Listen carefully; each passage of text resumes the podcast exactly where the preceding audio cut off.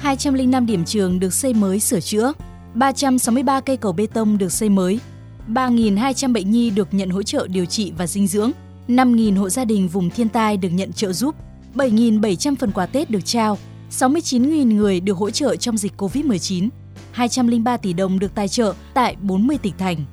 Đó là những điều mà Quỹ Hy vọng Hope Foundation đã làm được trong hơn 5 năm qua, tính đến hết năm 2023, khi theo đuổi hai mục tiêu là hỗ trợ các vùng đất khó khăn và mang tới những động lực để phát triển. Kết quả đó đã được xã hội ghi nhận và đánh giá cao. Tuy nhiên, với các thành viên của Quỹ Hy vọng, đó chỉ là những điều nhỏ bé, là điều phải làm dựa trên khả năng xuất phát từ mong muốn làm thật nhiều điều tốt đẹp cho cuộc đời này. Bà Nguyễn Xuân Tú, Giám đốc điều hành Quỹ Hy vọng chia sẻ. Với cái tên gọi Quỹ Hy vọng thì chúng tôi mong muốn có một tương lai tốt đẹp hơn, xã hội ngày càng phát triển. Bởi thế chúng tôi đã đặt trọng tâm các dự án của mình vào tuổi trẻ con bởi vì muốn có một hy vọng ở một ngày mai đẹp đẽ cho chính các con và cũng là cho đất nước mình. Từ đó thì chúng tôi có dự án hỗ trợ trẻ yếu thế là các bệnh nhi và trẻ mồ côi. À, chúng tôi có chương trình nâng bước em tới trường, xây những cây cầu giúp các em an toàn hơn khi đi qua sông đến trường học, đặc biệt là vào mùa lũ mà chúng tôi có dự án ánh sáng học đường đến với các em ở vùng sâu, vùng xa, vùng cao, vùng bị lũ quét, sạt lở à, để xây lớp học, nhà bán chú, bếp ăn, nhà vệ sinh cho các em. Đại diện Quỹ Hy vọng tin tưởng, để tạo ra một xã hội phát triển, trước tiên cần nhiều sự kết nối để sẻ chia với những hoàn cảnh khó khăn. Từ đó bất cứ ai, dù ở địa vị nào, điều kiện kinh tế ra sao, cũng được sống đúng với bản ngã của mình, sự tử tế. Giúp nhau không màng quyền lợi, trao đi điều tốt đẹp, thứ duy nhất mong nhận lại là niềm hạnh phúc. Đó là lẽ dĩ nhiên mà ai trong chúng ta trong hành trình thiên lý của mình đều có thể làm được để tới cuối con đường nhìn lại có thể mỉm cười. Ai trong chúng ta cũng là người tử tế và ở ngoài kia tình người vẫn luôn đầy áp. Xin chào quý thính giả của VOV Giao thông, tôi là Xuân Tú và rất vui được đồng hành cùng với quý thính giả tới tận những phút cuối của năm 2023 âm lịch. Và thưa quý vị, nội dung vừa rồi cũng đã giúp chúng ta có cái nhìn tổng quan hơn về Quỹ Hy vọng Hope Foundation, một quỹ nhận được sự quan tâm ủng hộ không nhỏ của xã hội trong những năm vừa qua. Và để có thể tìm hiểu về những tâm tư chăn trở của các thành viên Quỹ Hy vọng, chúng tôi xin giới thiệu bên kia đầu dây điện thoại là bà Trương Thanh Thanh, Chủ tịch Quỹ Hy vọng. Xin chào và xin cảm ơn bà Thanh vì đã dành thời gian tham gia chương trình hôm nay. Thưa bà, khi nói về cơ duyên, về lý do bắt đầu các hoạt động của Hope Foundation thì bà có điều gì muốn chia sẻ ạ? Xin chào ờ, chúng giả của đài VOV Giao thông xin chào Xuân Tú. Cơ duyên thì nó cũng không đúng.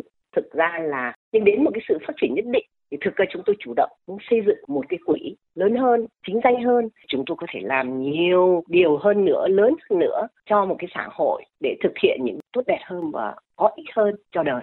Đơn giản thế thôi.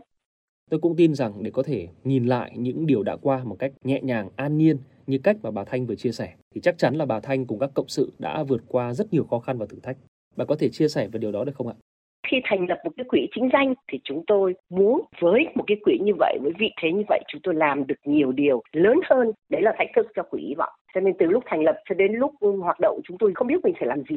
Thứ hai là ra đời trong những năm sau này cái sự thiếu tin tưởng của xã hội đối với các quỹ từ thiện nó càng ngày nó càng lớn rồi à, trước đây các cái hoạt động của xã hội chúng ta thì thiên về thiện nguyện, nhưng chúng tôi muốn rằng khi ra được cái quỹ thì làm thế nào chúng ta có được những cái hoạt động tử tế cũng phải mang tính chất bền vững cái đấy là cái chúng tôi trăn trở Quả thực là với tiềm lực và uy tín của các tổ chức làm nền móng cho quỹ hy vọng thì tôi tin rằng là không ít người sẽ nhận định tổ chức của bà có nhiều thuận lợi khi làm thiện nguyện.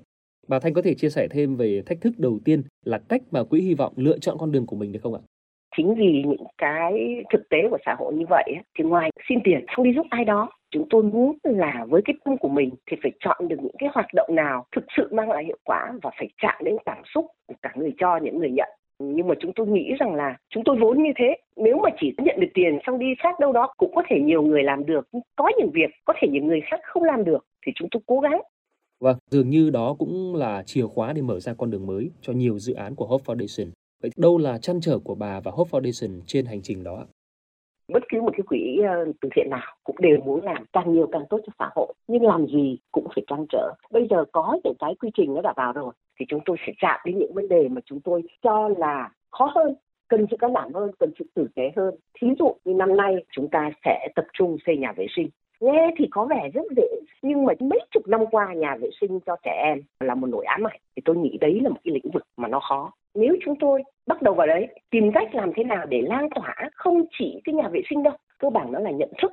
Khi họ cũng nghĩ rằng là nhà vệ sinh đang là công trình phụ nên phải ủng hộ? Cái đấy bây giờ không phụ được. Chúng tôi muốn rằng nhà vệ sinh sẽ là một hạng mục quan trọng trong tất cả các hạng mục của trường học, của khu du lịch, của thành phố. Tất cả các nước họ đều như thế, ta cứ cố gắng. Thì có khi một ngày nào đấy chúng ta không cảm thấy ai náy với cái chúng ta đã dành cho con em chúng ta. Vâng, như quý vị thấy thôi, hàng ngày thói quen của chúng ta muốn điều chỉnh một chút thôi cũng rất là khó. Chưa nói đến việc thay đổi cả nhận thức, cả văn hóa. Và trước khi tiếp tục cuộc trò chuyện hôm nay, chúng tôi muốn mời bà Thanh và mời quý thính giả hãy cùng nghe đoạn băng tổng hợp ngắn sau đây. Đây là những chia sẻ mà tôi đã ghi lại được khi mà trao đổi cùng các trưởng dự án của Quỹ Hy vọng.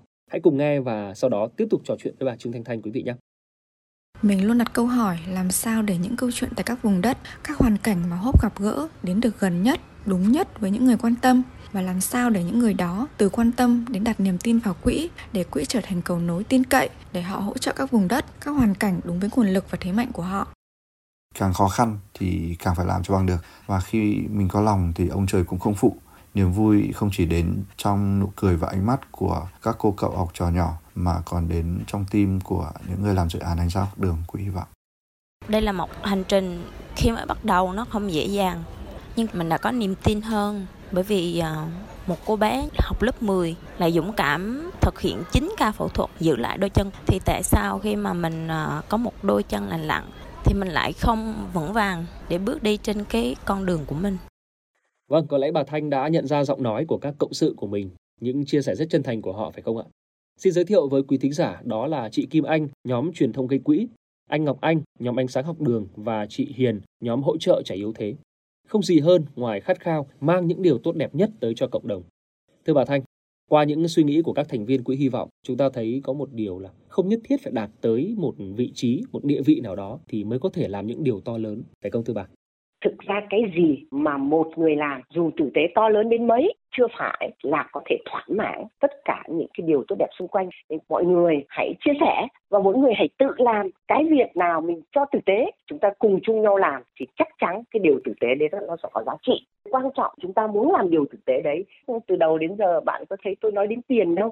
Tại vì tôi nghĩ mình có nhiều tiền, mình làm nhiều tiền, ít tiền mình làm ít tiền nhưng cơ bản chúng ta tin rằng cái việc của chúng ta đấy là tốt cho những người xung quanh và nó tử tế thì mình làm thôi Tôi cũng tin rằng nếu quyết tâm của Quỹ Hy vọng được lan tỏa, nó sẽ thôi thúc và giúp các nhóm thiện nguyện khác vững bước hơn. Bà Thanh có thông điệp nào muốn chia sẻ để sự can đảm, sự tử tế được lan tỏa nhiều hơn, để ai cũng nhận ra là mình vốn đã là một người tử tế rồi ạ? 2024 chưa được hứa hẹn điều gì thay đổi. Nên dù khó khăn nữa chúng ta vẫn phải sống tử tế. Trước đây chúng ta cho rằng là làm từ thiện thì cứ lặng lặng làm. Nhưng chúng tôi nghĩ là từ thiện chúng ta sẽ chọn dự án nào và chúng ta chia sẻ được cảm xúc sự căng thẳng của tất cả mọi người tham dự vào. Hỗ trợ cái cánh tay tử tế chắc chắn chúng ta làm được điều gì đấy tử tế to hơn ích lợi hơn. Vâng, rõ ràng trên mỗi hành trình hàng ngày mà chúng ta đi qua thì không khó để trông thấy những điều tốt đẹp dù là nhỏ bé nhất. Đó là những nhóm cứu trợ giao thông ban đêm này, những đội tình nguyện đi chia cơm trước cổng bệnh viện, những cái dắt tay người lớn tuổi qua đường. hãy đơn giản thôi, một cái gật đầu, một cái mỉm cười khi mà chúng ta nhường đường cho xe đối diện. Tất cả là nhờ vào sự tử tế vốn có trong mỗi chúng ta. Và để khép lại cuộc trò chuyện hôm nay, chào đón năm mới đang tới, bà Thanh có lời chúc nào gửi tới quý thính giả của VOV Giao thông ạ? Năm mới sắp đến, chúc mọi người thành công, sức khỏe, hạnh phúc với những cái điều tử tế mà mình đang mong muốn làm cho đời với những người lái xe trên đường thì quan trọng nhất là an toàn và chúng ta sẽ làm được cho bản thân chúng ta cho gia đình chúng ta và chúng ta có thể làm được nhiều nữa cho xã hội cho nên cũng chúc các bác tài sang năm mới vững tay lái tỉnh táo hoàn thành được những chuyến đi nó đầy đủ và tốt đẹp một lần nữa xin được cảm ơn bà Trương Thanh Thanh đã dành thời gian trò chuyện cùng VOV Giao thông. Xin chúc bà và gia đình cũng như các cộng sự tại Quỹ Hy vọng nhiều sức khỏe, hạnh phúc và thành công hơn nữa trong công việc. Xin chúc các dự án của Quỹ Hy vọng trong thời gian tới chạm được tới cảm xúc của những người tham gia và cả những người thụ hưởng như mong muốn của bà đã chia sẻ cách đây ít phút. Và sau đây, xin mời quý vị cùng tiếp tục trở lại với phòng thu của VOV Giao thông. Xin chúc mừng năm mới thính giả của VOV Giao thông và xin được chúc các đồng nghiệp của tôi tại VOV Giao thông một năm mới vạn sự như ý.